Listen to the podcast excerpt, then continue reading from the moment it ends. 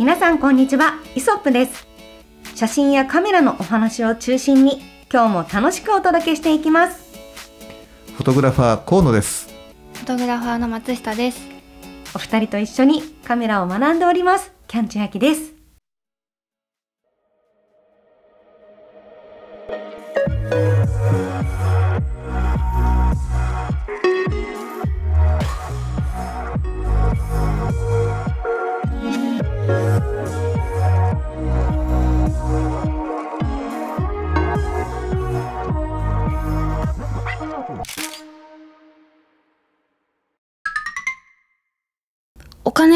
ですけどプリンターが欲しいです。河野さん、ゲップで買いましょ ゲップで買えないくらいお金がないです。ということでですね、はい。はい、はい、私お金がないんですが、ええ。プリンターがちょっと自分のプリンター欲しいなって思ってしまいまして。家、とかで手軽にプリントそうです。できるように。はい。うんうん。なので、うん。今まではあのちゃんと作品として残すためのプリンターのお話とかって何回か聞かせていただ顔いたと。料染料みたいなね。そうですそうです、うん。思うんですがはい。あのちょっとお金そんなにお金は出せませんっていう。はい、そんなにがどれくらいかにもよりますよね。ゲップできないかみたいな。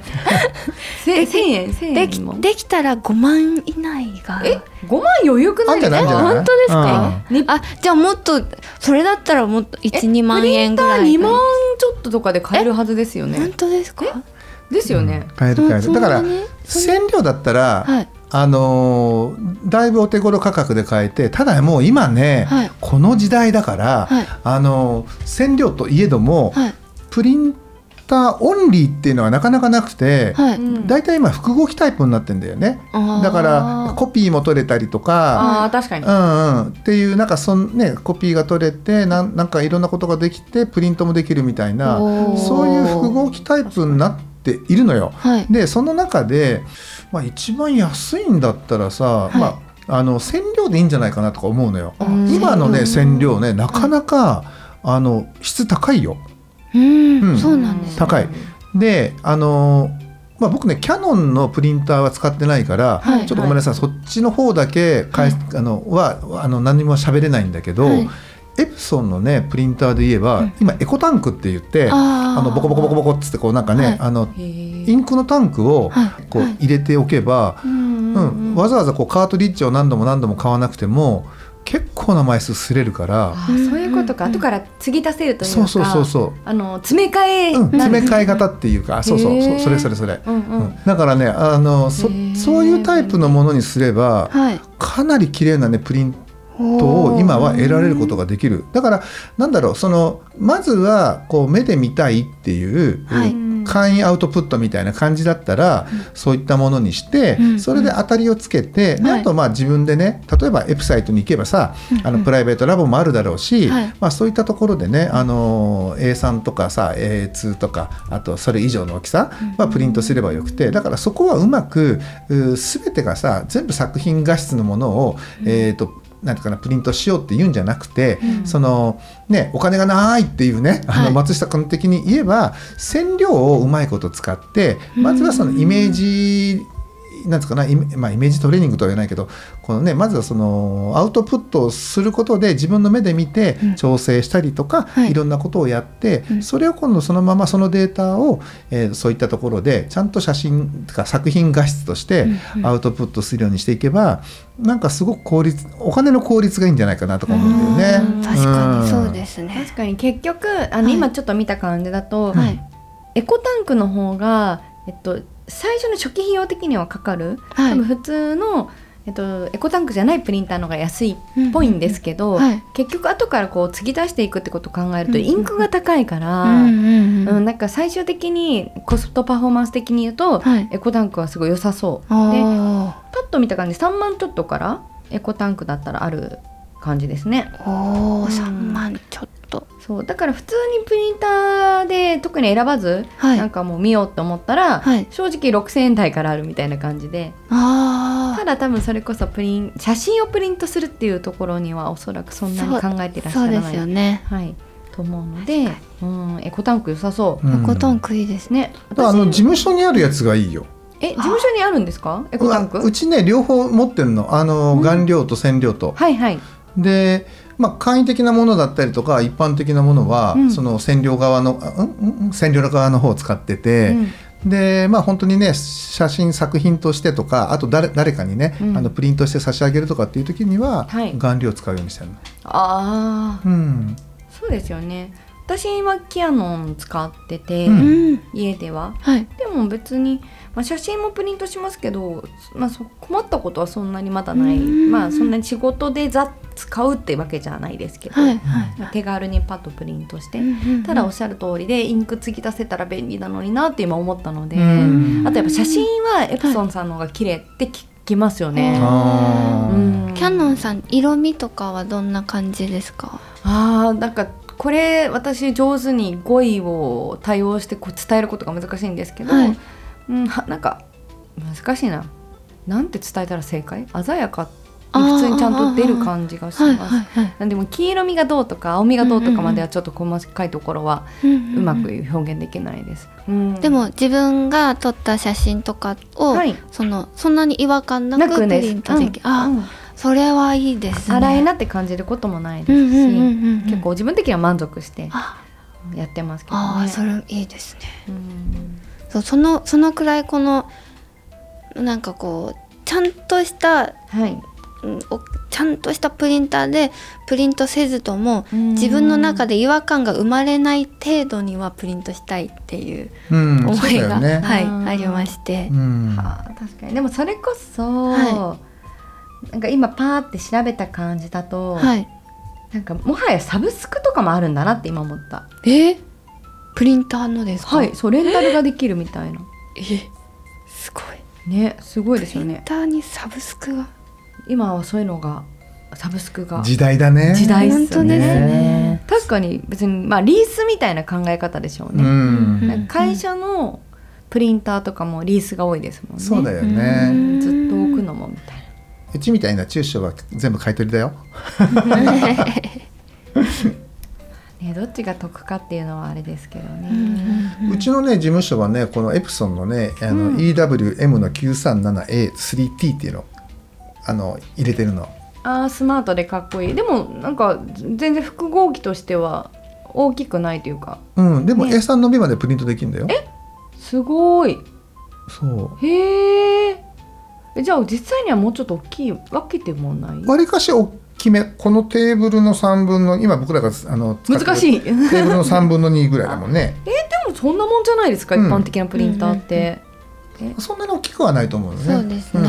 うーんすごい。私のやつでも A4 しかできないですもんね。うん、うん。だから本当なんだろう。あのみんなねなんか究極の、まあ、まあまあもちろんねおほらあのそんなにプリンターって何台も何台も買えるものじゃないから、はい。えっとねやれ染料だ顔料だこれがいい、あれがいいっつって、究極の一台をあのこう考えたねあの、まあ、動画とかさ、そういった解説ものが多いんだけど、なんかちょっとそこの視点をねずらしていって、はい。あのまずはどっちにしたって僕らねあの最初から一発一中で本番のプリントなんて、えーそんな考えてないじゃない。うん。だとすれば、まあ、セレクトのねあの一助としてはい。ちょっとこう、あの紙焼きにして、うん。えーセレクトするとか、なんかいろんな、まあ、そういった使い方の方が多いわけで。はいで最後の最後に絞り込んで、えーそれが例えば10点なのか20点なのか、あのプリントするわけだから、はい。うん、最初のそのなんていうかな叩き台のような、あの素材作りとしてのねプリントだったら、あの本当にそういう、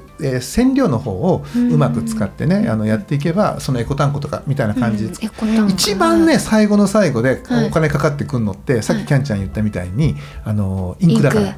インク。が高い。本当に高いからね。高いですうねんなので、まあ、紙もまあもちろんねそこそこちゃんとしたものをね使わなきゃいけないとかってなってくると、はい。最後のその消耗品の方でうん。すごくコストがかかってくるんで、はい。なんかそこをうまくねこうへなんていうかな、えー、とバランス取るとすれば、うん。うん。染料を使って、はい。あの染料染料機をねうまいこと使って、うん。あのね、まずはイメージ作りをしてそれから今度さらにこうねより高品位のものにするときには、まあ例えばキャンちゃんでいうとこのさっきのねそのサブスクもありだ一つありだと思うし、あとはほらエプサイトもね、はい。エプサイトのプライベートラボっていうのがあるんだけど、はい。そうなんですね、そこに行けばそうかそうか。エプソンの専門のねあの方がいらいて、あのアドバイスというかちょっと相談乗ってもらったりとかしながら、自分でその好きなねあの大きなサイズにプリントできるんでうん。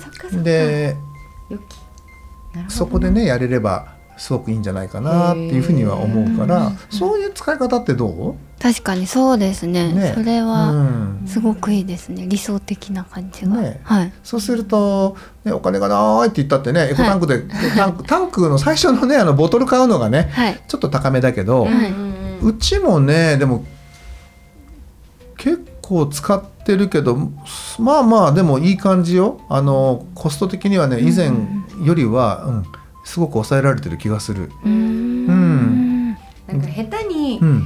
こうちょっと安いからって言ってなんかこう安く売ってるものを買って結局ランニングコストでね大変になるっていうのよりは、うん最初ちょっといいもの買ってはい。大容量タンクとかでエコタンクとかでっていうのはめっちゃ良さそう、ね、いやーそれしてたらそういう風に買ったのにって今思いました じゃあ次壊れたらさ、はい。そうしたらいいんじゃない、長く使うんですよねでも意外とね、うんうん。うん。使えるからね。そうですまあね、うんうん。うんだからさ長く使えるからもうはい壊れた時にははい。修理ができないタイミングになってたりしない、あー 確かに。確かに。そうですね。